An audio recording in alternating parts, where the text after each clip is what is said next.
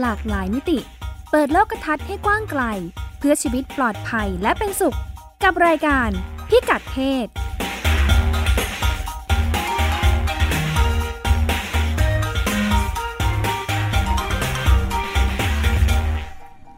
ทักทายกันตอนเช้าวันเสาร์เวลา 10นาฬิกานะคะ ดิฉันรัชดาธราภาคและคุณจิตติมา พานุเตชะค่ะดำเนิสวันสดีรายการค่ะค่ะ สวัสดีท่านผู้ฟังนะคะ วันนี้ เราจะมาคุยกัน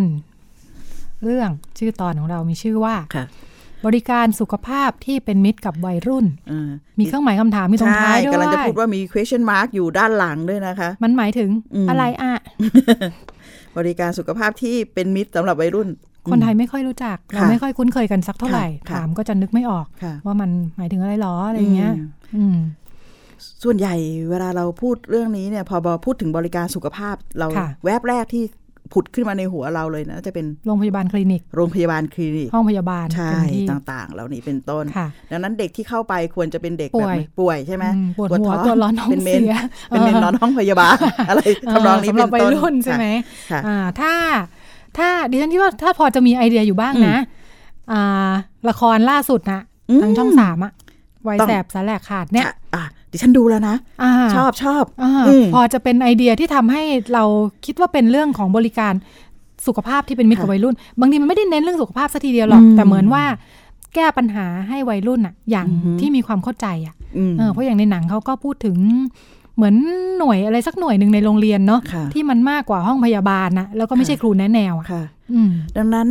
คำว่าเป็นมิตร กับวัยรุ่นเนี่ยมันหมายความว่ามันต้องเข้าใจวิถีชีวิตวัยรุ่นค่ะดังนั้นไอ้บริการสุขภาพที่เป็นมิตรกับวัยรุ่นเนี่ยอืมมันจะเกิดขึ้นไม่ได้เลย ถ้าเราไม่ได้ฟังเสียงวัยรุ่นว่าเขาต้องการอะไรแล้วอืมจะต้องฟังเสียงให้เห็นความต้องการเขามากกว่าเขาปวดหัวตัวร้อน แล้วก็ค่ะกินยาเลย กินยาเป็นนอนการรักษาทางกาย แต่มันค่ะคือการรักษาเอ้ยไม่ใช่มันคือการ ช่วยดูแลแล้วก็ให้บริการที่มันสอดคล้องกับความต้องการของเขาในช่วงการเปลี่ยนผ่านจากวัยเด็กเป็นวัยรุ่นเป็นผู้ใหญ่ ซึ่งมีซึ่งปัญเป็นหาเลยนะใช่มีหลายอย่างนะอืมบางคนก็อาจจะอ่าเราลองมาฟังตัวอย่างไหมเรามีเสียงสัมภาษณ์โอนะเคอะค่ะเรามาฟังกันซิว่าปัญหาวัยรุ่นที่เราว่ากันเนี่ยเขาเผชิญอือฮึปัญหาอะไรบ้างอือฮึในช่วงเปลี่ยนผ่านของชีวิต คือตอนประจำเดือนหนูมาค่ะ มันเหมือนกับว่ามันไม่ได้มาทีเดียวแบบเยอะเลยมีความรู้สึกตอนแรกคือเริ่มปวดท้อง แล้วก็เอ่อเลือดมันค่อยๆมีตรงกางเกงชั้นในก็เลยมีความรู้สึกตกใจนิดเล็กน้อยแต่ว่าด้วยความที่ว่าเพื่อนนะคะมีมาก่อนแล้วเราก็เลยไปปรึกษาเพื่อนนะตอนนั้นตอนป .5 นะคะ ก็เลยปรึกษาเพื่อนแล้วพอเพื่อนรู้อะไรอย่างเงี้ยค่ะ ก็เลยมาเอามาบอกว่ามันต้องทำมันต้องใส่ยังไง มันต้องทำอะไรบ้างค่ะ แล้วก็เรื่องที่สองก็คือเออหนูมี เขาเรียกว่าเหมือนมีเมียนมทางเพศอะค่ะแล้วมันไม่ได้ปลดปล่อยใช่ไหมคะมันก็จะมีน้ำหล่อลื่นออกมาหนูตอนแรกหนูแบบช็อกมากว่าฮะมันคืออะไรอะทำไมมันออกมาจากตรงนั้นแบบอะไรเนี่ยก็เลยเราหาในอินเทอร์เน็ตค่ะ พอจะรู้ว่าเออมันคืออันนี้นะก็โอเค คือน้ำปกตินะอะไรอย่างเงี้ยหนูเขารู้สึกว่าเออถ้าสมมติว่ามันมีการสอนเรื่องนี้ตั้งแต่ประมาณก่อนที่เราจะเข้าเข้าสู่ช่วงวัยรุ่นตอนต้นเนี่ย มันคงเป็นอะไรที่เราจะได้รู้วิธีการที่เราจะรักษาร่างกายตัวเอง เราจะได้เหมือนกับว่าดูแลตัวเองได้ดีมากขึ้นอะไรอย่างเงี้ยค่ะ ต้องบอกก่อนว่าเมื่อก่อนน่ะหนูอยู่ในสังคมเล็ก ๆ ก็ค่ะ แต่ตอนนั้นยังไม่ไม่มีประจำเดือนนะคะ ก็คือ ก็พอย้ายมาอยู่ในในในตัวเมืองเนี่ย มันก็จะเป็นสังคมอีกสังคมหนึ่งพอพอเราเริ่มมีประจำเดือนปุ๊บเนี่ย สิ่งแรกที่เราทำก็คือวิ่งไปบอกแม่ คือเป็น เป็นสิ่งแรกที่เด็กต้องต้องทำอยู่แล้วนะนะคะ แต่ที่ตกตกใจอย่างหนึ่งคือ เราเราไม่รู้ว่าเออเด็กวัยรุ่นเนี่ยสามารถมีลูกได้ต่อเมื่อมีประจำเดือน ก็อันอันนี้ก็เป็นสิ่งที่ตกใจแล้วก็ที่ตกใจอย่างนึงก็คือ เวลาเพื่อนเพื่อนท้องนะคะแล้วเรามาปรึกษาเราอย่างเงี้ย ตอนนั้นด้วยด้วยวุฒิภาวะของเราก็ต่ำพอควรนะคะ เพราะว่าอยู่มสองเราก็ไม่รู้จะ จะพูดหรือว่าให้คำแนะนำยังไง เราก็เลยไปปรึกษาแม่ค่ะว่าเออเพื่อนมีแบบตั้งครรภ์อะไรแบบเนี้ยค่ะแล้วควรจะทำยังไง เพราะเพื่อนจะทำแท้งแต่ว่าด้วยเราเรารู้สึกว่าชีวิตหนึ่งชีวิตอะค่ะคือเขาไม่รู้เรื่องอะไรกับเราเลย แต่ว่ามันมันเกิดจากความผิดพลาด แบบเนี้ยค่ะ แม่แม่ก็เลยต้องช่วยไปเกลี้ยกล่อมให้เพื่อนเขาได้ว่าวุฒิภาวะเราต่ำเรายังไม่สามารถคุยกับเขาได้รู้เรื่องอย่างเงี้ยค่ะ ก็เลยต้องให้แม่ไปช่วยเกลี้ยกล่อมจนตอนเนี้ยลูกเขาก็โตไล่แบบก็โตแล้วค่ะแบบสองสามขวบแล้ว หนูคิดว่าเออปัญหาตอนนั้นก็คือเพื่อนอาจจะไม่รู้วิธีการป้องกันมากกว่าค่ะ การป้องกัน ตอนนั้นอาจจะ อาจจะป้องกันแต่ว่าอาจจะป้องกันผิดวิธี เหมือนกันเรียนแต่เรียนผิดจุดนะคะหนูว่าเรื่องแบบนี้มันควรจะไปสอนตั้งแต่เด็ก ๆ เลยค่ะ คือ ควรจะปลูกฝังเขาตั้งแต่เด็ก ๆ แต่ก็มันก็ไม่ได้หมายความว่าเราจะสนับสนุนเขาแต่ปลูกฝังให้เขารู้วิธีการแก้ปัญหาค่ะ สมัยตอนเรียนมัธยมค่ะ ประเด็นเสี่ยงในเรื่องของสุขภาพ สุขภาวะทางเพศของผู้หญิงค่ะ โดยส่วนตัวเราจะไม่เจอ แต่ว่าจะเป็นในเรื่องของรุ่นพี่มากกว่าที่ว่าด้วยบริบทที่เราเรียนโรงเรียนหญิงล้วนนะคะ เราไม่มีความรู้หรือแบบมีการป้องกันตัวเองที่ดีเกี่ยวกับเรื่องทางเพศอะค่ะเพราะฉะนั้นประเด็นที่เราเจอก็จะเป็นเรื่องของของที่อาจารย์ผู้ชายค่ะ มีความสัมพันธ์กับเด็ก จนทำให้เด็กตั้งครรภ์ขึ้นมาแล้วกลายเป็นว่ารุ่นพี่คนนั้นนะคะต้องถูกให้ออกจากโรงเรียน ด้วยความที่ไม่รู้อะค่ะเป็นเด็กนะ ตอนนั้นเราก็ยังมีคำถามว่าเฮ้ยทำไม แล้วอาจารย์ล่ะเขาควรจะมีการได้รับการลงโทษอะไรยังไงหรือเปล่า ณ ตอนนั้นเราเรียนอยู่มต้น รุ่นพี่เรียนอยู่มปลาย พอเราได้ไปเรียนกับอาจารย์คนนี้ค่ะ ที่มีปัญหากับรุ่นพี่ ก็กลายเป็นว่ามันมีหลายเหตุการณ์เกิดขึ้นที่ว่าอาจารย์เขามีพฤติกรรมไม่เหมาะสมกับเด็กนักเรียน แล้วเรารู้สึกว่าเรื่องนี้ค่ะยอมไม่ได้ เราก็เลยมีการรวมตัวกัน แล้วก็เข้าไปคุยกับพอ ค่ะ สุดท้ายก็อาจารย์ก็เลยต้องถูกให้พักการสอนไปชั่วคราวอะค่ะ ด้วยความที่เป็นเพศที่สามซึ่งจริงๆแล้วคนถ้าเราก้าวเข้าไปรับบริการที่ตามคลินิกโรงพยาบาลทั่วไปอย่างเงี้ยค่ะ เราจะถูกตีตาตั้งแต่เริ่มต้นก้าวเดือนเลย คือโดนตีตาไปแล้วครึ่งหนึ่งทำให้เราเกิดความกลัวระแวงที่จะไปรักษา น้องบางคนนะคะอย่างเช่นพวกน้องสาวเพศสองหรือกลุ่มเกย์ชายรักชายเนี่ย บางคนเขาเป็น โรคต่อเพศสัมพันธ์เนี่ยไม่กล้าไปรักษาปล่อยไปซื้อยาทานเอง ซึ่งยาบางตัวไม่ได้ตรงกับโรคด้วยทำให้น้องเกิดปัญหามากกว่าเดิมหนักกว่าเดิมเงี้ยค่ะโดยส่วนตัวของหนูอะคือจริงๆแล้ว การที่เราได้มารู้จักอ่าก็คือ เริ่มต้นเลยนะจากรุ่นพี่เนี่ยส่วนมากพวกกลุ่มที่ความหลากหลายทางเพศเนี่ยจะได้รุ่นพี่ในกลุ่มๆกันเพื่อซึ่งซึ่งแนะนำปากต่อปากค่ะ ยังไม่มันยังไม่ได้เปิดกว้างมากเนาะถึงแม้กลุ่มบุบคคลเนี่ยจะรับได้จริง ๆ แต่ว่า ก็มียังอีกหลาย ๆ กลุ่มที่เขายังแบบรับเราไม่ได้จริงเนี่ยทำให้เราเนี่ยไม่กล้าที่จะแบบเข้าไปทำการรักษาทำให้เราเสียสุขภาพไปตรงนั้นอะไรเงี้ยค่ะเสียสิทธิ์หลาย ๆ อย่างของเราไปว่างั้นเถอะ อืม ซึ่งตัวหนูเองหนูได้มารู้จักแรก ๆ เลยคือที่สภากาชาติไทย คลินิกนี้นามะค่ะเกี่ยวกับการตรวจหาเอชวีอะไรอย่างเงี้ยค่ะ ซึ่งบรรยากาศที่เข้าไปเนี่ยมันจะไม่ได้กึ่งโรงพยาบาลทางการเกินไป แล้วก็ไม่ได้แบบว่าโล่งกันไปทำให้เราสบายใจ แล้วอีกอย่างเขาให้คำปรึกษาที่ค่อนข้างจะแบบเป็นกันเองอะค่ะทำให้เรารู้สึกสบายใจ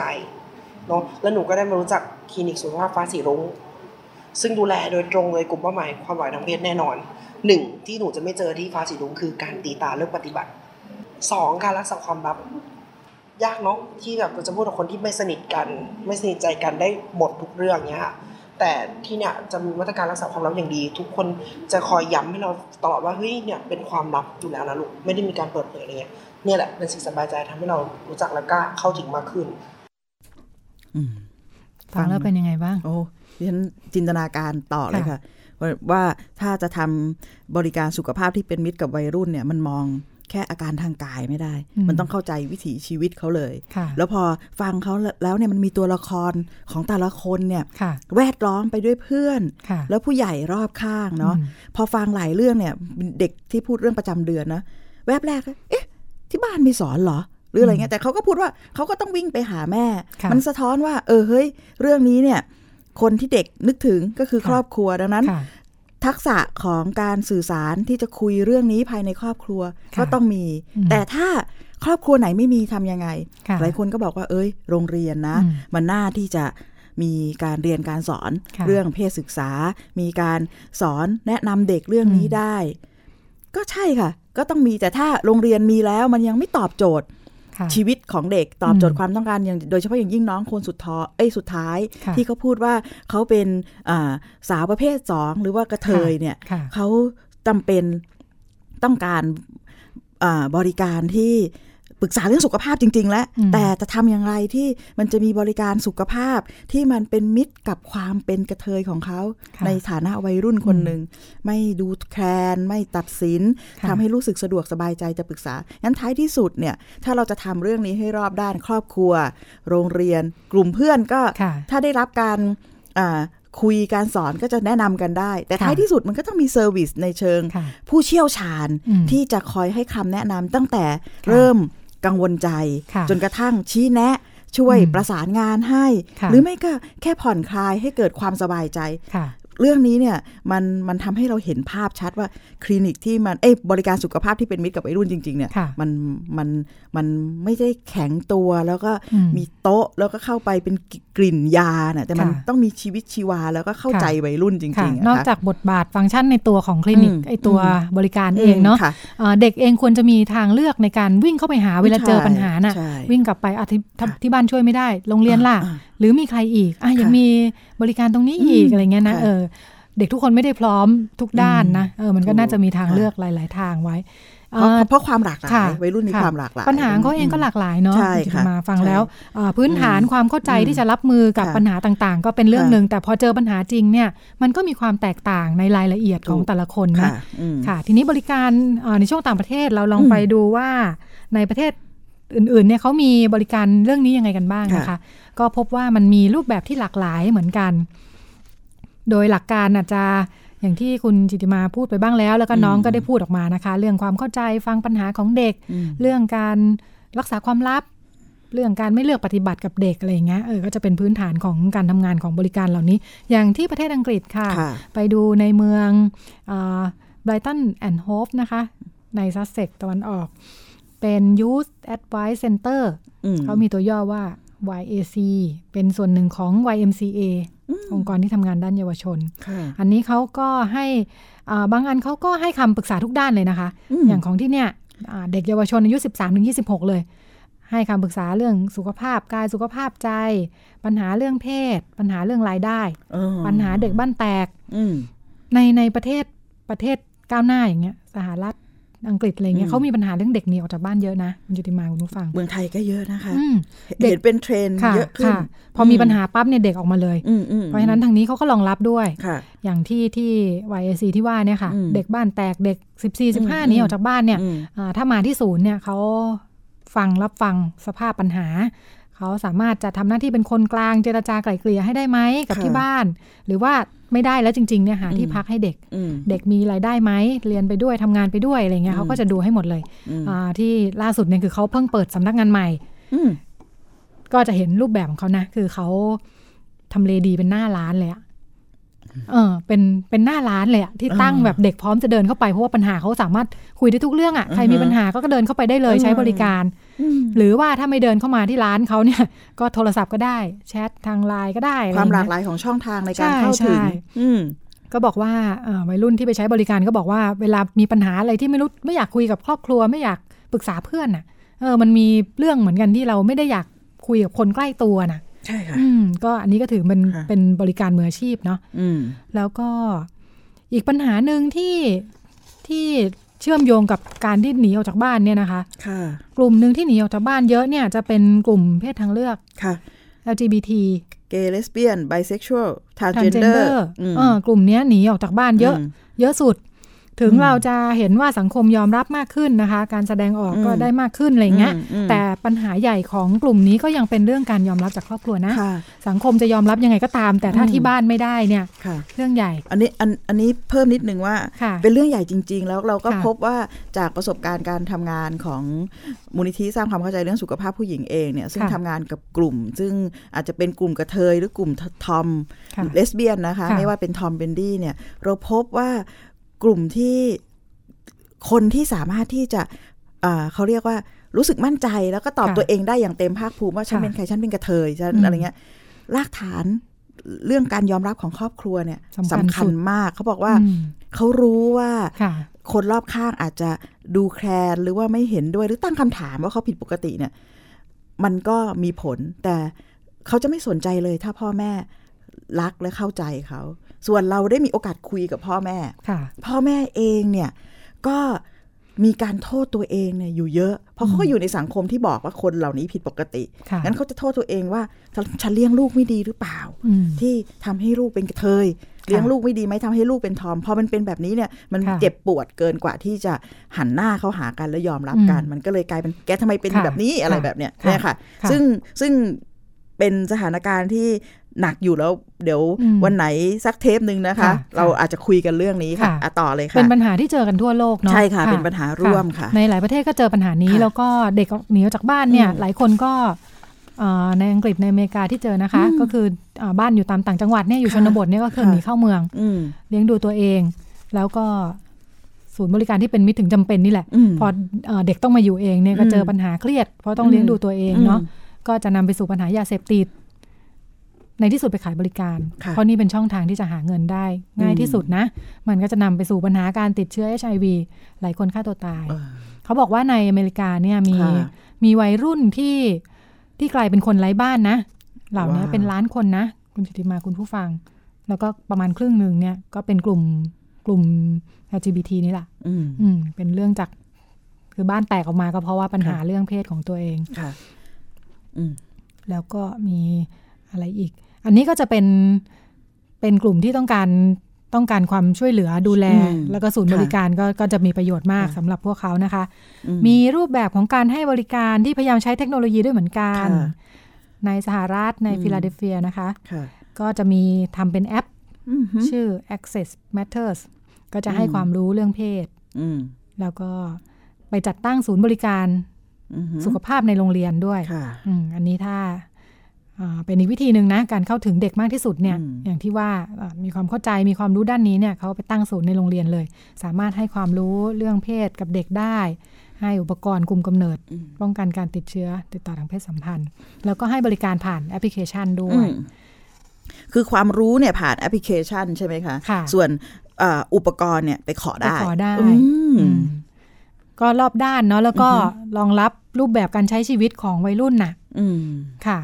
แล้วก็หลายเรื่องมันก็เอ่ออย่างตัวอย่างของที่เอสโตเนียนะคะค่ะอันเนี้ยทำทำระดับกว้าง คือเขาบอกว่ามีเป็นเป็นช่วงพัฒนาประเทศอย่างอย่างเร็วอะเขาก็จะไปดูรูปแบบเลยประเทศไหนอืมเขามีอะไรทำทำอะไรดีๆนะอือฮึในสวีเดนมีรูปแบบการคลินิกสุขภาพแบบนี้เนี่ยเขาก็มาเปิดเลย เทรนคนให้มีความรู้เรื่องนี้ไปเป็นเจ้าหน้าที่อืมอืมทำระดับพื้นที่เนี่ยปูพรมเลยค่ะ แล้วมันก็ขยายขึ้นเรื่อยอืๆมเพราะว่าพอทำแล้วเนี่ยพบว่าความต้องการมันเพิ่มขึ้นน่ะอืมเพิ่มขึ้นอย่างต่อเนื่องอะนะคะในช่วงค่ะ10 ปี มีทั้งดำเนินการโดยภาครัฐเองอืมโดยองค์กรพัฒนาเอกชนค่ะแล้วก็ภาคเอกชนก็มีอือฮึแล้วก็เห็นได้ชัดนะว่าเขาให้ให้คำปรึกษาทั้งเรื่อง เรื่องโรคติดต่อเพศสัมพันธ์นะคะ เรื่องคุมกำเนิด ความรู้เรื่องเพศศึกษา แล้วก็ให้คำปรึกษาปัญหาต่าง ๆ เนี่ย ก็คือเขาสามารถลดลดปัญหา การทำแท้งลงได้นะอืม 40%โรคติดต่อเพศสัมพันธ์อืม HIV ลดลงหมดเลย โอ้อืม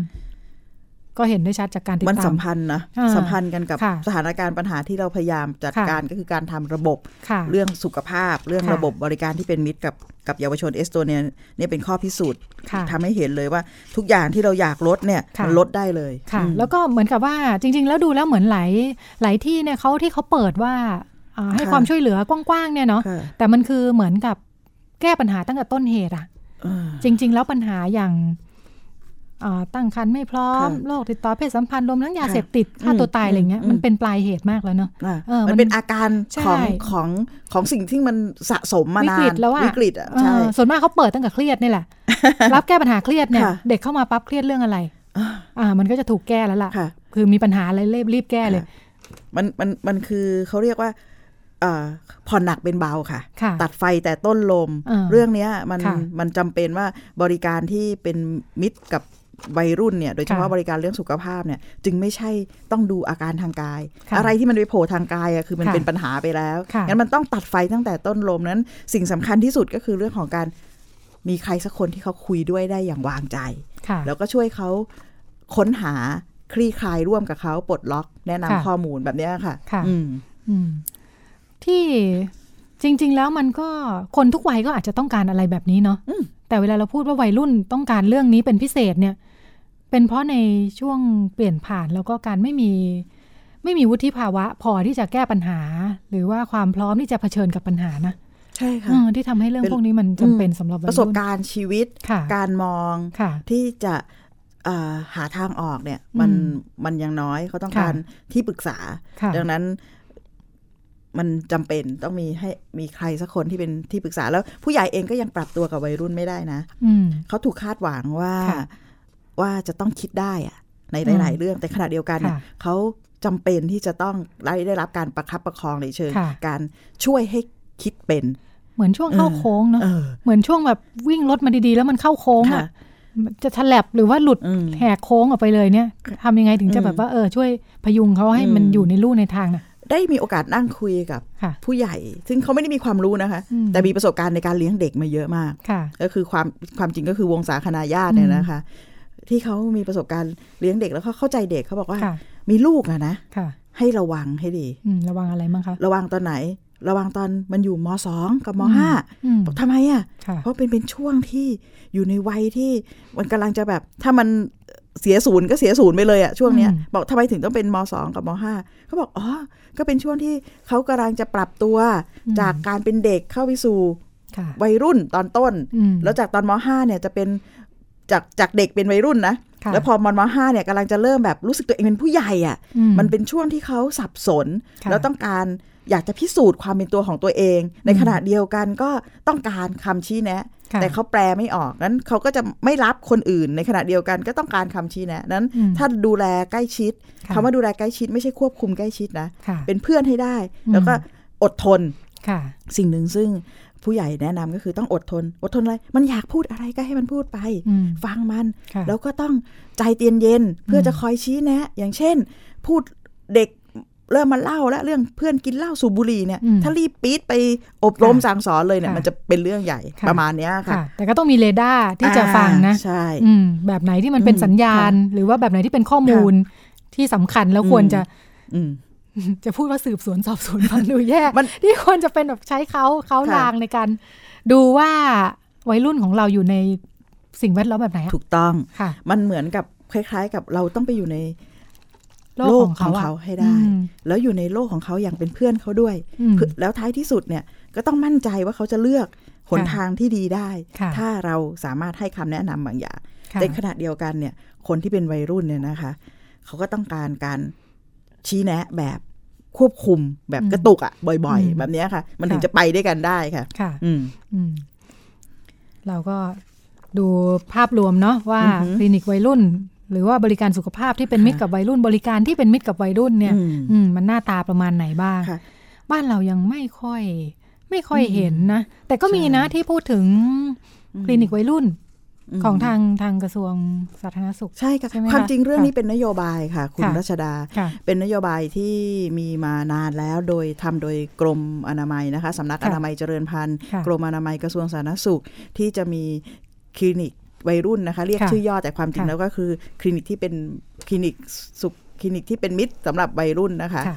โดยมีเกณฑ์มาตรฐานอืมในการที่จะดูว่าค่ะมันมีเกณฑ์ต่างๆ อย่างเช่น มีค่ะ service เรื่องนี้ไหมมีการอบรม มีการให้ค่ะถุงยางอะไรแบบนี้ต่างๆ แล้วมีการทำงานร่วมมือกับคนต่างค่ะๆภายใต้นโยบายที่เรียกว่าอำเภออนามัยเจริญพันธุ์อืมมันก็มีเรื่องเกณฑ์มาตรฐานเรื่องคลินิกค่ะวัยรุ่นซึ่งค่ะซึ่ง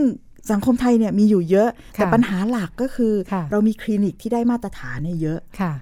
นะค่ะ ตั้ง 80-90%นะคะอ่าแต่ทำไมวัยรุ่นไม่มารับบริการ มันมันอยู่ที่ไหนคุณจิติมาคลินิกที่ว่าส่วนใหญ่เนี่ยค่ะจะอยู่ในโรงพยาบาลอืมทั้งโรงพยาบาลระดับอำเภอค่ะหรือไม่ก็อยู่ในอ่าโรงพยาบาลระดับตำบตำบลที่เราเรียกว่าค่ะรพสตแล้วก็ค่ะรวมถึง รวมถึงโรงพยาบาลจังหวัดโรงพยาบาลศูนย์ต่างๆเนี่ยค่ะมีมีทั้งสิ้นนะคะอืมค่ะแต่เมื่อมันไปอยู่ในเซตติ้งของโรงพยาบาลค่ะมันจะไปลงร่องเดิมค่ะที่เราพูดถึงก็คือจะนึกถึงว่าเมื่อเจ็บป่วยเป็นไข้ไม่สบายค่ะหรือว่าอยู่ในวิกฤตต้องอืมถึงแก่ชีวิตอะถึงจะเข้าค่ะค่ะถึงจะยอมไปอืมเราพบว่าวัยรุ่นชายหลายคนเนี่ยค่ะเมื่อ เอ่อเอาเอานี่เรื่องเพศเลยนะค่ะเจ็บจูค่ะจูไม่โอเคไม่ดีอะไรอย่างเงี้ยอืมเขาเขาเลือกที่จะไปร้านขายยาอยู่แล้วอืมเพราะเขาอืมมันจะไปเจอด่านเยอะแยะมากมายค่ะเมื่อเขาไม่ค่ะแน่ใจ ซึ่งค่ะซึ่งซึ่งอันนี้เนี่ยในเมืองไทยเนี่ยค่ะมีมีอยู่ค่ะค่ะอือฮึค่ะ แต่ก็คงยังต้องหาวิธีปรับเพื่อมันจะสามารถบริการได้ตอบโจทย์ของวัยรุ่นจริงถูกๆเนาะต้องค่ะ หรืออาจจะอย่างของที่ตัวอย่างที่อังกฤษที่เราดูเมื่อกี้นี้เนาะเปิดเหมือนเซเว่นเลย อยู่ริมถนนให้บริการทุกอย่างมีอะไรเข้ามาปรึกษาได้เลยอืมนะอันอันนั้นก็เป็นอีกรูปแบบหนึ่งที่จะทำให้ค่ะเกิดการเข้าถึงกลุ่มวัยรุ่น เพราะว่าค่ะมีมีการอ่าศึกษามาว่าค่ะทำไมถึงวัยรุ่นถึงไม่ไม่ไม่ไปใช้บริการที่คลินิกวัยรุ่นในโรงพยาบาลค่ะเขาเรียกชื่อย่อว่าคลินิกวัยรุ่นเนี่ยเราพบว่าอันหนึงเงื่อนไขเรื่องเวลาสำคัญมากอ๋อเพราะมันเปิดค่ะตามเวลาราชการอืมค่ะงั้นเด็กเนี่ยมันเลิกเรียนเขาก็ปิดแล้วเงี้ยค่ะ แล้ว อืมเลิกเรียนปิดก็ไม่ไม่ไม่ไม่ไม่เข้าไปอยู่แล้วค่ะแล้วข้อที่สองเนี่ย มันจะสัมพันธ์เกี่ยวข้องกับเรื่องของทัศนคติของค่ะผู้ให้บริการค่ะอย่างเล่าเรื่องว่าผู้ใหญ่ที่บอกว่าต้องเข้าใจเด็กอะไรเงี้ยอืมมันเป็นประสบการณ์ชีวิตที่สะสมมาเนาะค่ะแต่มันสะท้อนเรื่องความมุมมองที่เขาพยายามจะเอาเด็กให้อยู่อะค่ะ แล้วก็เข้าใจธรรมชาติของเด็กค่ะซึ่งอันนี้คือคุณสมบัติสำคัญค่ะของ บุคลากรที่จะทำงานในคลินิกวัยรุ่น ซึ่งอันนี้ค่ะก็ยังเป็นช่องว่างช่องโหว่อยู่ค่ะเยอะ โดยเฉพาะอย่างยิ่งต้องให้บริการกับเรื่องซึ่งเด็กไม่กล้ามาปรึกษาอยู่แล้ว เพราะว่ากลัวจะถูกค่ะดุเรื่องค่ะมีแฟน เรื่องยาเสพติดค่ะเรื่องเรื่องอะไรที่แบบ ฟังก็น่าดุเออใช่ไหมในมุมเออผู้ใหญ่แบบทั่วๆไปเนอะเราก็รู้สึกถูกด่าอืมแน่ดุจเลยๆเรื่องเนี้ย อืมอืมอย่างเงี้ยนะค่ะคะค่ะก็ก็เป็นเรื่องที่ว่าเออเฮ้ยถ้าอย่างนั้นเนี่ย เราจะทำบริการแบบไหนที่มันจะค่ะครอบคลุมถึงค่ะ ถึงถึงวัยรุ่นได้จริงค่ะๆแต่ที่เอสโตเนียน่าสนใจนะคะ คุณค่ะนุ่นค่ะเพราะว่า service ที่ที่มีในเชิงบริการสุขภาพเนี่ยเขาไม่ได้ทำโดยภาครัฐอย่างเดียวค่ะค่ะเขาให้ทั้งองค์กรพัฒนาเอกชน หรือค่ะกลุ่มประชาสังคมค่ะต่างๆเนี่ยดำเนินงานค่ะซึ่งแบบนี้มันจะคิดว่ามันจะช่วยได้มากขึ้นไหม ก็ช่วยช่วยกันเนาะใช่แล้วก็ค่ะดิฉันคิดว่าในการเป็นเป็นแต่ละภาคส่วนมันก็มีจุดอ่อนจุดแข็งที่ต่างกันอยู่นะมอืม การร่วมงานกันลักษณะนี้เนี่ยก็อือฮึน่าจะทำให้งานมันครอบคลุมแล้วก็เอ่อช่วยอุดช่องว่างช่องโหว่ซึ่งกันและกันได้ด้วยอะเรียนรู้ระหว่างกันค่ะค่ะ งั้นเดี๋ยวช่วงที่สองนะคะอืมเราจะกลับมาดูว่าในบ้านเราเองนอกจากคลินิกวัยรุ่นของภาครัฐที่พูดถึงไปเมื่อกี้แล้วนี้แล้วนะคะค่ะมันยังมีความพยายามเล็ก ๆ น้อยอืมๆที่พยายามจะสร้างรูปแบบการให้บริการวัยรุ่นลักษณะนี้ค่ะยังไงบ้าง กลับมาพบกันในช่วงที่สองค่ะ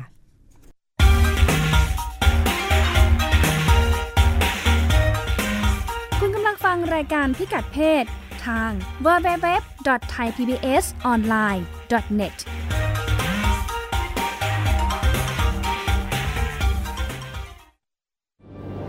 มันคือภัยเงียบอันน่าสะพรึง ซึ่งคนไทยทุกคนควรรับรู้ ทุกวันนี้กรุงเทพมหานครต้องใช้กำลังคนมากมายในการเก็บขยะมากถึง 8,500 ตันต่อวัน เป็นถุงพลาสติกถึงร้อยละ21 หรือ 1,800 ตันต่อวัน กลายเป็นกองขยะถุงพลาสติกประมาณ 73,036 ล้านใบต่อปี ลองคิดดูว่า ถุงพลาสติกหนึ่งใบ ต้องใช้เวลาย่อยสลาย 450 ปี ที่เหลือจะใช้เวลาอีกนานเท่าใด และเมื่อเผาถุงพลาสติกจะเกิดเป็นมลภาวะทางอากาศมากมาย ทำให้โลกร้อน และยังทำให้เกิดสารไดออกซิน ซึ่งเป็นสารก่อมะเร็ง รู้อย่างนี้แล้ว คงต้องตัดสินใจเอาเองว่า ถุงพลาสติกยังจำเป็นสำหรับคุณอีกหรือไม่ ลด เลิก เพื่อช่วยโลก ไทย PBS ชวนคนไทยลดใช้ถุงพลาสติก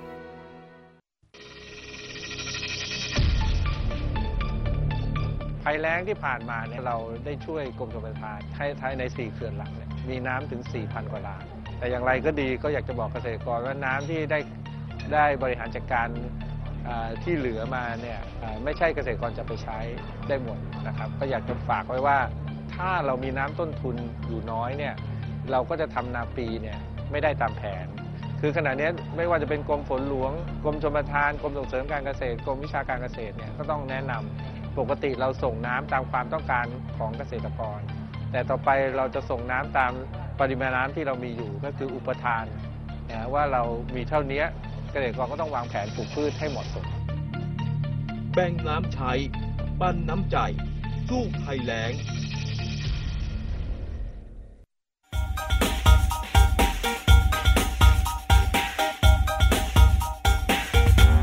มองเรื่องเพศหลากหลายมิติเปิดโลกทัศน์ให้กว้างไกล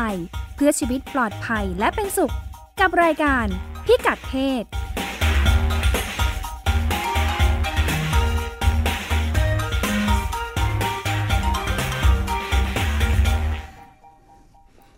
กลับมาพบกันในช่วงที่ 2 นะคะ กับรายการพิกัดเพศ วันนี้เราคุยกันเรื่อง บริการสุขภาพที่เป็นนิมิตเป็นมิตรกับวัยรุ่น เป็นนิมิตเป็นนิมิตมันดูฝันมากนะคะ เป็นนิมิตเอาเป็นมิตรนะคะนี่เพราะว่านิมิตนี่มันถ้าทางจะไม่เกิดขึ้นจริงก็ได้เลขอ่าค่ะอ่าช่วงแรกเราก็คุยไปแล้วว่าในต่างประเทศเขาก็มีหลายรูปแบบเนาะของไทยก็มีความพยายามจะทำในภาครัฐ นอกจากนี้เราก็เกริ่นไปว่ามันก็จะมีความพยายามในภาคเอกชนเล็กๆน้อยๆค่ะตัวอย่างของเออที่เราจะมาคุยให้ฟังคืออา กลุ่มคนวัยใสอืมทำงานอยู่ที่อำเภออำเภอสาสารรพีพี จังหวัดเชียงใหม่ ใช่ค่ะเขาทำอะไรกันบ้างคะคุณค่ะจิตมาคือต้องเล่าแบบนี้ว่างานของเออกลุ่มคนวัยใสเนี่ยนะคะ ที่ที่อำเภอสารพีจังหวัดเชียงใหม่เนี่ยเอ่อมันเป็นงานที่พยายามที่จะหาคำตอบ ว่าอะไรคือสาเหตุที่ทำให้วัยรุ่นเนี่ย ไม่ ไม่ไปใช้บริการ ในคลินิกวัยรุ่นที่บอกว่าเป็นคลินิกสำหรับวัยรุ่นนะคะ ข้อแรก อันที่ข้อสองเพื่อพิสูจน์สมมติฐานว่าบริการที่เป็นมิตรกับวัยรุ่นในเรื่องเพศเนี่ยมันจะเกิดขึ้นไม่ได้เลย ถ้าไม่ได้ทำงานบนฐาน ความคิดความเชื่อเรื่องเพศเชิงบวก และมันจะต้องเป็นการทำงานที่ควบคู่กันไป กับงานป้องกัน งานป้องกันคืออะไร เรามักจะคิดว่า ถ้าเราให้ความรู้กับเด็กอย่างดีพอแล้ว ความรู้อะไรบ้าง ความรู้เรื่องเพศศึกษา ความรู้เรื่องอุปกรณ์คุมกำเนิด ความรู้เรื่องทักษะต่างๆเนี่ยดีแล้วเนี่ยเด็กจะไม่เกิดปัญหา แล้วเสร็จปุ๊บก็ไม่ต้องมาใช้บริการเรื่องสุขภาพทางเพศ ซึ่งอันนี้เป็นความคิดแบบแยกส่วน แต่เอาเข้าจริงเนี่ยมันเป็นเรื่องเดียวกัน เพราะว่า การที่จะไม่เกิดปัญหาที่เรากลัวกันเกี่ยวกับเรื่องสุขภาพทางเพศกับเด็กเนี่ยอย่างเช่น เรื่องท้องอไม่พร้อม การติดต่อโรคติดต่อทางเพศสัมพันธ์แม้กระทั่งยาเสพติดหรือเรื่องข่มขืนลวนลามเนี่ยมันมันจะไม่เกิดขึ้นได้ถ้าเขามีทั้งข้อมูลที่ดีเข้าถึงอุปกรณ์ที่มันปลอดภัย แต่บางครั้งเนี่ยเวลาเรา พูดจากมุมเรื่องของการให้ความรู้เนี่ย จริง ๆ แล้วสิ่งที่อยู่ในใจผู้ใหญ่เนี่ย มันคือเท่ากับห้าม มันไม่ใช่ให้ความรู้จริงค่ะๆงานป้องกันเนี่ยคือเท่ากับห้ามค่ะไม่ใช่ให้ความรู้จริงทีนี้ งานที่บอกว่ามันจะต้องทำบนฐานความเชื่อค่ะว่าคลินิกที่จะบริการเรื่องสุขภาพที่เป็นมิตร สุขภาพทางเพศที่เป็นมิตรกับวัยรุ่นเนี่ย มันจะต้องทำบนฐานความคิดความเชื่อว่า เห็นว่าเรื่องเพศเป็นส่วนหนึ่งในวิถีชีวิตของค่ะวัยรุ่นค่ะอันที่สอง เชื่อว่าข้อมูล และก็การเข้าใจ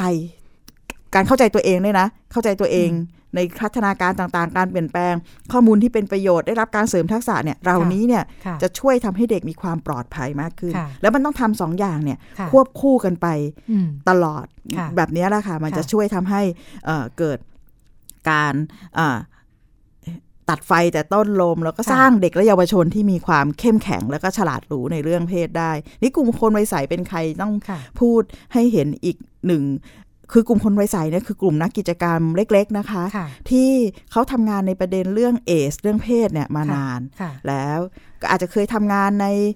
ตัวเจ้าตัวตัวผู้ก่อตั้งกลุ่มเนี่ยทำงานในองค์กรขนาดใหญ่ใน NGO อะไรเงี้ยแต่ท้ายที่สุดเนี่ยเอ่อเมื่อเขามีเขาเรียกว่าอะไรนะอินน่ะ เห็นประเด็นเรื่องนี้สำคัญ แล้ววันหนึ่งเขากลับไปอยู่ที่บ้านตัวเองค่ะ แล้วเขาก็รู้สึกว่าเฮ้ยเรื่องนี้มันคือส่วนหนึ่งในในเป้าหมายของการใช้ชีวิต ก็เลยอยากที่จะเอาเรื่องนี้เนี่ยมาทำงานอืมก็เลยรวมตัวกันค่ะสองสามคนนะคะ เล็กๆ แล้วก็ค่ะเริ่มทำงานเรื่องนี้ในชุมชนค่ะเริ่มทำตั้งแต่คนไม่เข้าใจเรื่องเนี้ยอืมจนกระทั่งตอนนี้เนี่ย ขยับไปสู่ว่าเขากลายเป็นกลุ่มคนที่พอระดับ อาอปตค่ะโรงพยาบาลรพสตเนี่ยอืมนึกถึงเมื่อมีเรื่องเด็กและเยาวชน รูปแบบการทำงานเขาเป็นยังไงคะรูปแบบการทำงานมีค่ะมีหลายแบบค่ะค่ะ อันดับแรกเนี่ยเป็นการทำงานให้ความรู้ค่ะกับผู้ใหญ่อืมและคนใน กับเด็กกับผู้ใหญ่ในชุมชนนะคะค่ะผ่านการจัดกลุ่มพูดคุย ที่เรียกว่าสนทนากลุ่มย่อย มีการทำค่ายเยาวชนต่าง ๆ อันนี้ค่ะคือข้อข้อแรกก็คือทำงานกับกลุ่มเป้าหมายค่ะที่เป็นเด็กเยาวชนโดยตรง อันที่อืมสองค่ะทำงานกับชุมชนสังคมค่ะโดยการทำงานรณรงค์งั้นค่ะในเทศกาลงานวัดอืมเทศกาลอะไรต่างๆ ของชุมชนเนี่ยค่ะเขาก็พยายามใช้สื่อค่ะใช้การสื่อสารเรื่องนี้เนี่ยค่ะทำให้เกิดการพูดคุยจากเรื่องที่มองว่าเป็นเรื่อง เรื่องเรื่องลี้ลับ เรื่องสกปรกไม่ควรนำมาพูดเนี่ยถูกนำมาพูดกันมากขึ้น ซึ่งเขามีกระบวนการเทสเขาเรียกกระบวนการทดลองว่าสังคมยอมรับได้แค่ไหน งั้นเขาจะเริ่มจากการทำงานกับเด็กเล็ก ๆ สอนเด็กให้รู้สึกอย่างเหมือนน้องเมื่อตอนช่วงที่แล้วเมื่อเป็นเมนถึงจะถูกสอนมายังไงก็ตามเนี่ย แต่มันก็ตกใจแล้วอยากได้รับคำปรึกษาคันเขาก็เริ่มตั้งแต่การสอนเรื่องการใช้ผ้าอนามัย การใช้ถุงยางไอ้การใช้ผ้าอนามัย การใช้เสื้อในต่างๆ ใช้โรออนระงับกลิ่นกายอะไรแบบนี้ค่ะงั้นประเด็นที่เขาแนะนำหรือว่านำมาให้เด็กเรียนรู้เนี่ยมันเริ่มจากประเด็นเรื่องของเริ่มจากการเปลี่ยนแปลงของร่างกายไปสู่เรื่องความสัมพันธ์อะไรแบบเนี้ยท้ายท้ายที่สุดมันก็จึงเกิดศูนย์วัยใสขึ้นมาที่มีเด็กเข้ามาปรึกษา อาจจะเดี๋ยวเราลองไปฟังคนที่ทำงานเรื่องนี้โดยตรงนะคะว่าสิ่งซึ่งเขาเจอว่าเด็กมาปรึกษาอะไร เขาเห็นอะไรบ้างเนี่ยมันจะทำให้เราเห็นภาพอีกภาพหนึ่งอะค่ะว่าเออมันก็เกิดขึ้นได้จริงนะ เรื่องนี้ถ้าเรามีการทำงานโดยมีวิธีคิดที่ถูกต้องแล้วมีวิธีการกระบวนการทำงานอย่างเข้าใจเด็กอย่างแท้จริงอะค่ะ เราอยู่ในสายกับคุณสุดาพรนาคฟักนะคะ จากกลุ่มคนวัยใสนะคะ ค่ะค่ะ สวัสดีค่ะ คุณเอมมี่อยู่กับเรานะคะ ค่ะ สวัสดีค่ะ ค่ะ เมื่อกี้อ่าคุยให้ฟังคร่าวๆ คุณจิติมาคุยให้ฟังถึงงานของกลุ่มคนวัยใส แล้วก็อยู่ในประเด็นที่เราพูดคุยกันเรื่องบริการสุขภาพที่เป็นมิตรกับวัยรุ่นนะคะ ค่ะค่ะอ่าจากประสบการณ์ทำงานของกลุ่มคนวัยใส อยากให้คุณเอมมี่เล่าให้ฟังนิดนึงว่าอ่าประเด็นถ้าถ้าอ่าจากประสบการณ์ที่เราทำงานมาเนี่ยประเด็นสำคัญสคัญๆของเด็ก ๆ เนี่ยเราพอจะจัดกลุ่มได้ไหมว่าเขามีประเด็นปัญหาอะไรบ้างที่เขาเข้ามาหาเราเนี่ย ค่ะ จากจากที่เราทำงานมานะคะ แล้วก็จากประเด็นประเด็นที่เด็กเข้ามาปรึกษาค่ะ เราจะแยกเป็นประประมาณสักสามประเด็นนะคะอืมอย่างประเด็นแรกอะค่ะ อาจจะเขาจะขอคำปรึกษาในเรื่องของการกินยาคุมกำเนิดเนี่ยค่ะ ยาคุมฉุกเฉินนะคะ แต่ว่าถ้าอืมสมมติว่าเป็นเด็กวัยรุ่นวัยเด็กลงมาเราเรียกวัยพีทีนะคะ เป็นเด็กก่อนที่จะเข้าสู่ในช่วงวัยรุ่นนะคะ ก็จะปรึกษาในเรื่องของการใช้ผ้าอนามัยอะค่ะ การปวดประจำเดือนนะคะ แล้วก็ถ้าเป็นเด็กโตมาขึ้นมาอีกนิดนึง ถ้าสมมติว่าเด็กมีประพอจะมีประสบการณ์ทางเพศแล้วค่ะ หมายถึงว่าอาจจะมีเพศสัมพันธ์มาบ้างแล้วนะคะค่ะก็จะขอคำปรึกษาในเรื่องของปัญหาสุขภาพทางเพศต่างๆอะค่ะค่ะอย่างเช่น ปัญหาเรื่องการตกขาวอย่างเงี้ยค่ะ หรือว่าการคันจูคันจิ๋มนะคะ ค่ะ แล้วก็ถ้าสมมติว่าขึ้น เออระบุปัญหา ถ้าลึกขึ้นไปอีกนิดนึงก็จะเป็นปัญหาในเรื่องของ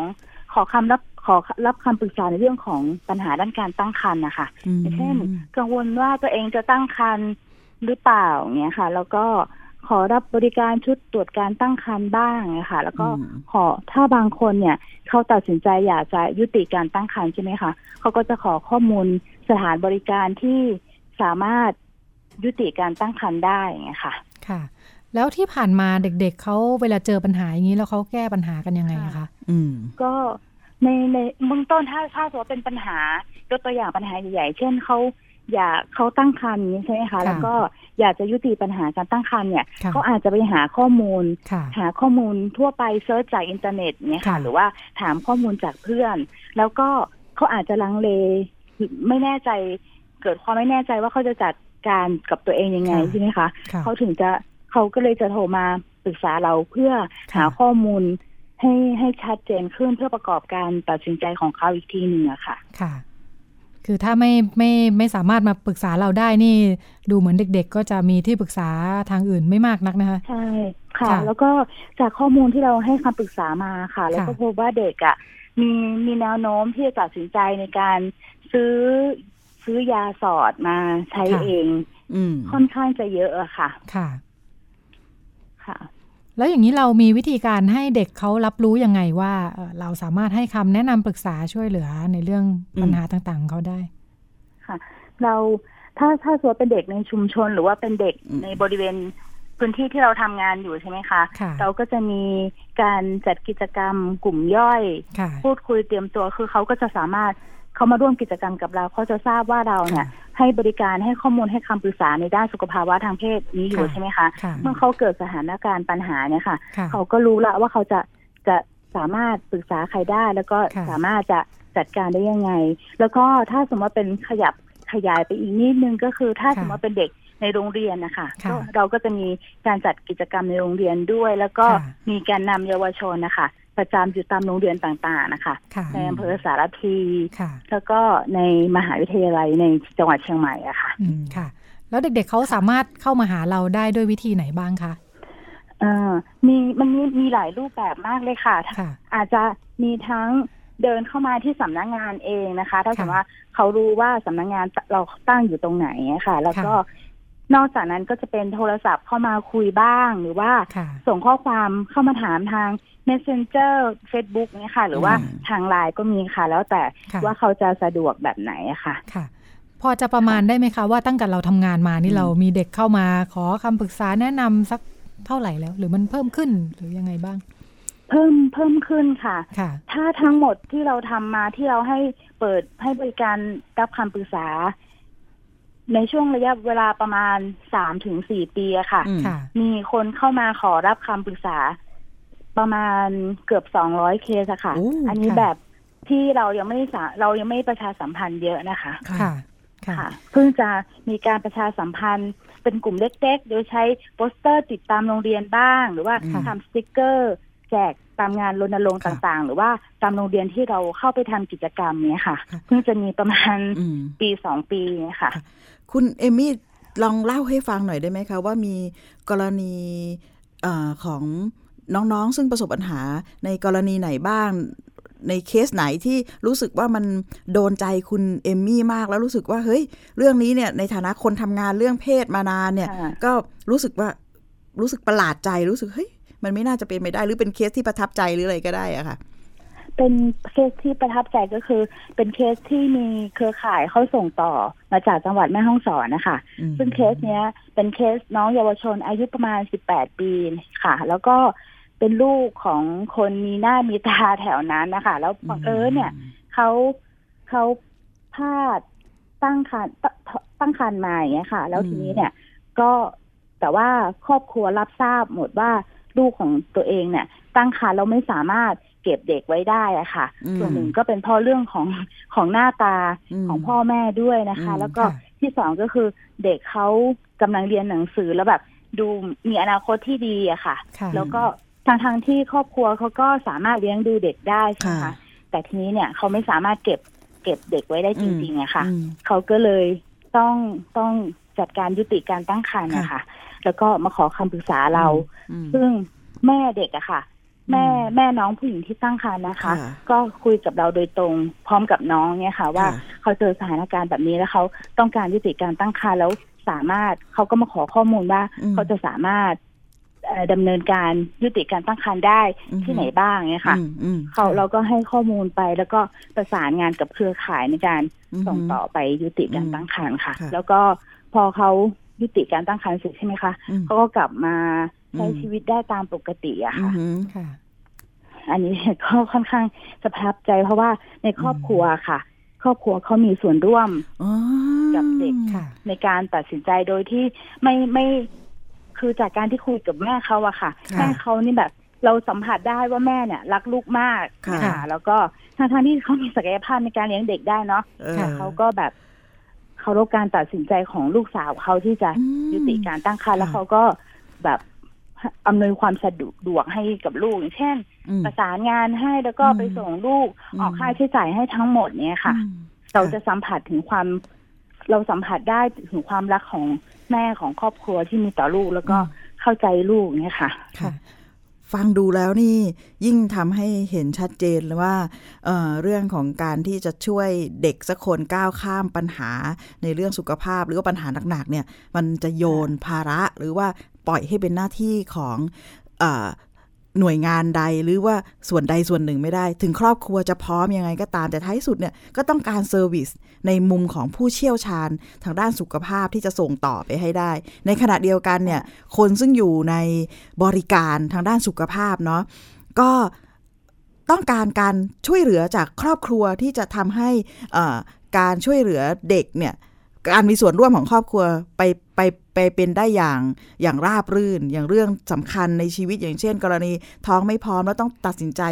เลือกทางที่จะยุติการตั้งครรภ์เนี่ยถ้าครอบครัว ซึ่งเชื่อมั่นว่าเมื่อเด็กผ่านวิกฤตชีวิตอันนี้ไปได้เนี่ยเขาก็จะ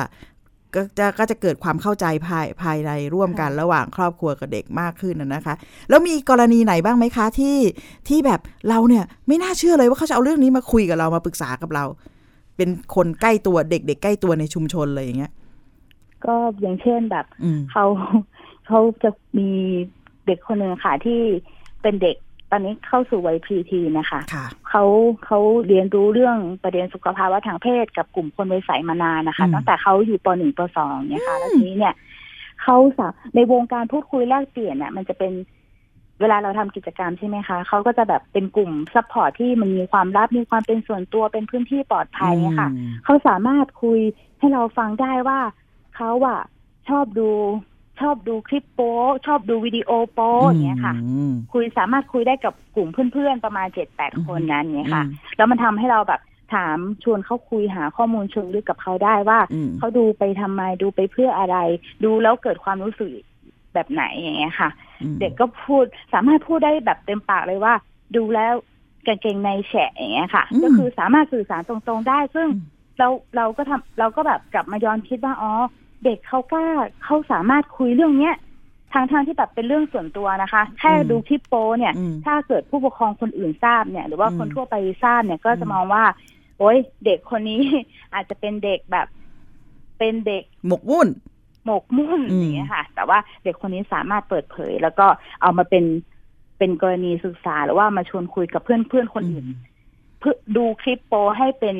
ให้เป็นเรื่องการเรียนรู้ได้ โดยที่ไม่ไม่ต้องแบบไปทดลองทำด้วยตัวเองเนี้ยค่ะอย่างนี้เวลาเราเจอประสบการณ์ของเด็กที่ถ้าเป็นผู้ใหญ่ทั่วไป อาจจะรู้สึกว่าแบบโอ้ตกใจคอขาดบาดตายอะไรอย่างนี้เนาะเออเวลาเราได้ฟังได้ยินเด็กว่าแบบเอ้ยเขาไป ไปซุกซนทำโน่นทำนี่เนี่ย เรามีวิธีการยังไงเพื่อจะสร้างให้เกิดการเรียนรู้กับเด็กๆอะค่ะ ค่ะ คืออันดับแรก เราก็ต้องสร้างสร้างความไว้ไว้วางใจให้กับเด็กก่อนนะคะ แล้วก็เก็บรักษาความลับของเขาไม่ว่า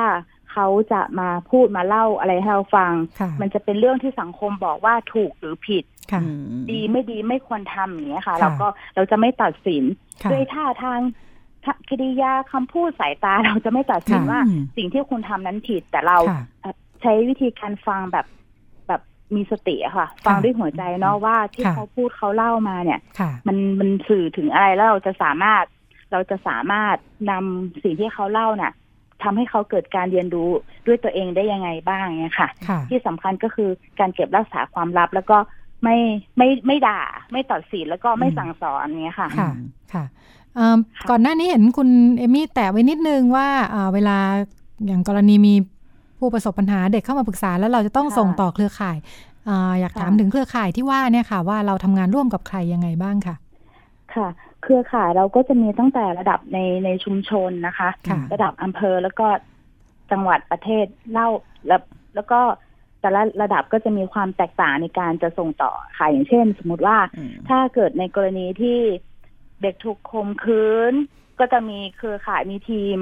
ทำงานในระดับตำบลที่จะให้การดูแลคุ้มครองเด็กในเบื้องต้นนะคะ แล้วก็ถ้าสมมติว่าเป็นกรณีที่เด็กต้องการการรักษาพยาบาลนะคะ เราก็จะส่งต่อไปที่โรงพยาบาลสารพี ซึ่งก็จะมีคุณหมออมดินช่วยรับเคสส่งต่อไปนะคะแต่ว่าถ้าเป็นกรณีที่จะต้องมีการยุติการตั้งครรภ์เมื่ออายุคันเกินที่จังหวัด เชียงใหม่ไม่สามารถทำได้ ก็จะมีเครือข่ายทางมูลนิธิสร้างความเข้าใจเรื่องสุขภาพผู้หญิงอะค่ะ ผ่านทางนี้ก่อนแล้วก็ทางเครือทางมูลนิธิก็จะประสานงานต่อไปทางเครือข่ายช้อยหรือว่าเครือข่ายอื่น ๆต่อไปอะค่ะค่ะฟังดูเหมือนแล้วก็ถ้าค่ะเชิญค่ะแต่มีนิดนึงค่ะถ้าสมมติว่ามีเคสกรณีเด็กที่ต้องการได้รับความช่วยเหลือใช่ไหมคะ ก็จะสัประสานงานไปที่ พัฒนาสังคมและความมั่นคงของมนุษย์จังหวัดเชียงใหม่ค่ะค่ะช่วยการดูแลเด็กต่อนะคะค่ะค่ะ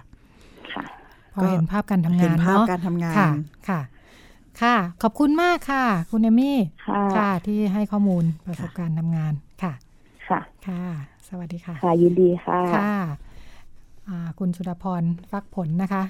จากกลุ่มคนวัยใสค่ะจังหวัดเชียงใหม่ค่ะทำให้เห็น เห็นว่าการทำงานกับ เด็กที่มีปัญหาเนี่ยจริงอืมๆแล้วมันอย่างที่คุณจิติมาว่าเนาะค่ะมันต้องการการช่วยเหลืออย่างรอบด้านอะถูกแล้วก็ต้องส่งต่อกันเยอะแยะเลยนะใช่ต้องมีหน่วยงานเข้ามาเกี่ยวค่ะข้องเต็มเลย ทางเลือกในการอืมแก้ปัญหาของเขามีค่ะอะไรบ้าง อย่างกรณีที่พูดถึงอืมอ่าเรื่องตั้งตั้งอ่าท้องไม่พร้อมค่ะอะไรอย่างเงี้ยนะอืมมีอะไรบ้าง สามารถยุติตั้งครรภ์ค่ะได้ได้ไหมอืมถ้ายังได้อยู่หรือถ้าไม่ได้ไปถ้าจะไหนท้องต่อต่ออย่างอ่าไรจะทำยังไงเอออ่าเด็กต้องค่ะต้องรู้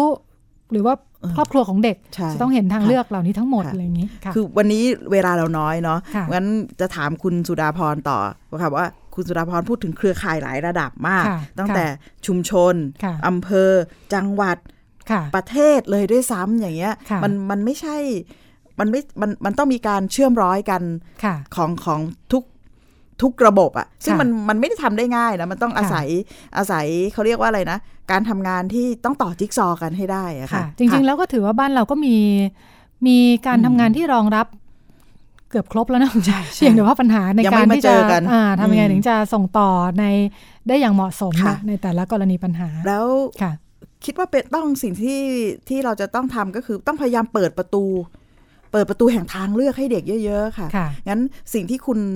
เอมมี่คุณสุดาพรเนี่ยนะคะค่ะซึ่งทำงานอย่างเข้มข้นในพื้นที่เนี่ยเล่าให้เราฟังเนี่ยมันค่ะสะท้อนว่าประตูสำคัญก็คือใจของผู้ใหญ่ค่ะค่ะที่จะต้องเปิดค่ะเพื่อที่จะรับรับฟังเด็กให้ได้ค่ะอันเนี้ยน่าจะเป็นกุญแจดอกแรกเลยค่ะงั้นประตู ทางเลือกของเด็กเนี่ยจะไม่เกิดขึ้นได้เลยถ้า ถ้าผู้ใหญ่ยังรู้สึกตกอกตกอกตกอกตกใจได้นะ แต่ต้องต้องตั้งสติต้องตั้งกใจสติได้แป๊บหนึ่งอะเออแล้วก็ลองเปิดค่ะให้เด็กมาคุยแล้วเราต้องเห็นตรงนั้นเป็นโอกาสทองค่ะที่จะคว้ามาเพื่อจะทั้งช่วยเหลือทั้งเฝ้าระวังทั้งไรสารพัดค่ะ คิดว่ากระบวนการทำงานเรื่องนี้เนี่ยเอ่อต้องทำทั้งเชิงระบบ แล้วก็เปลี่ยนทัศนคติเพิ่มทักษะใหม่ ๆ ให้กับผู้ใหญ่ที่อยากจะเข้าถึงเด็กให้ได้ค่ะ ค่ะ วันนี้พิกัดเพศหมดเวลาแล้วค่ะ เราก็คุยกันเรื่องบริการสุขภาพที่เป็นมิตรกับวัยรุ่นค่ะเนาะได้เห็นตัวอย่างทั้งของต่างประเทศของอืมในบ้านเราทั้งภาครัฐค่ะแล้วก็ของคนกลุ่มคนทำงานเล็กอืมซึ่งคิดว่าคำหลักในเรื่องนี้คือค่ะต้องเข้าใจวัยรุ่นเข้าใจค่ะความหลากหลายค่ะแล้วก็รองรับความต้องการของเขาให้ได้อะค่ะๆค่ะอืมค่ะอ่ากลับมาพบกับพิกัดเพศได้ใหม่ วันเสาร์หน้าค่ะเวลา 10นาฬิกาถึง 11นาฬิกาค่ะ ค่ะ ดิฉันอ่ารัชดาธารภาค และคุณจิตติมาพานุเตชะ ลาไปก่อน สวัสดีค่ะ ค่ะ สวัสดีค่ะ